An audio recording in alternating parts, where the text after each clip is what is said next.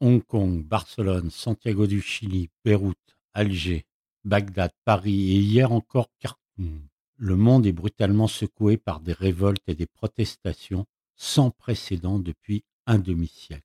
À première vue, rien ne relie des mouvements contre la hausse des taxes sur le carburant en France, du prix du ticket de métro au Chili ou la dénonciation de l'absence d'eau et les pannes de courant au Liban et les manifestations contre les lois liberticides dans l'ancienne colonie britannique ou contre des dictateurs. L'international de la colère, comme hier l'international communiste qui reliait des partis frères entre eux, n'existe pas. Et nous ne sommes pas non plus en 1848, lorsqu'après la chute de la monarchie de juillet en France, la contagion révolutionnaire s'était étendue au reste de l'Europe et devenait le printemps des peuples, ni même en 1968, lorsque la jeunesse estudiantine de Paris à Berkeley, en passant par Berlin, se révoltait contre les pouvoirs en place et contre l'impérialisme américain en pleine guerre du Vietnam.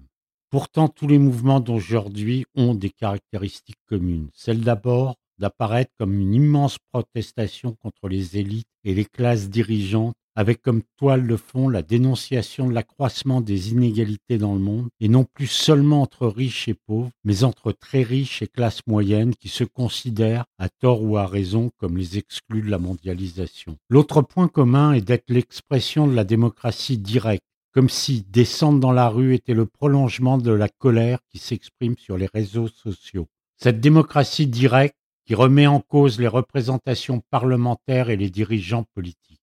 En Catalogne, la tentation indépendantiste a pris les aspects d'une révolte contre le pouvoir central incarné par Madrid. Demain, qu'en sera-t-il dans la mer de toutes les démocraties, le Royaume-Uni, où le Parlement et le gouvernement donnent un triste spectacle de leur incapacité dans l'épreuve du Brexit?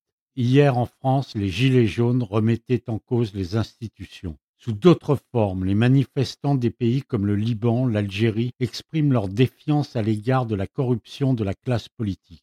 Le risque néanmoins est de voir demain des gouvernements autoritaires reprendre les choses en main, surtout lorsque les manifestations dérapent en violence. La Chine continentale ou la Russie de Poutine ne sont certes pas épargnés par des mouvements de mauvaise humeur, mais ils pourraient aussi donner demain le mauvais exemple de pouvoirs forts limitant les libertés et l'état de droit. C'est ce qu'il faut en tout cas éviter à tout prix.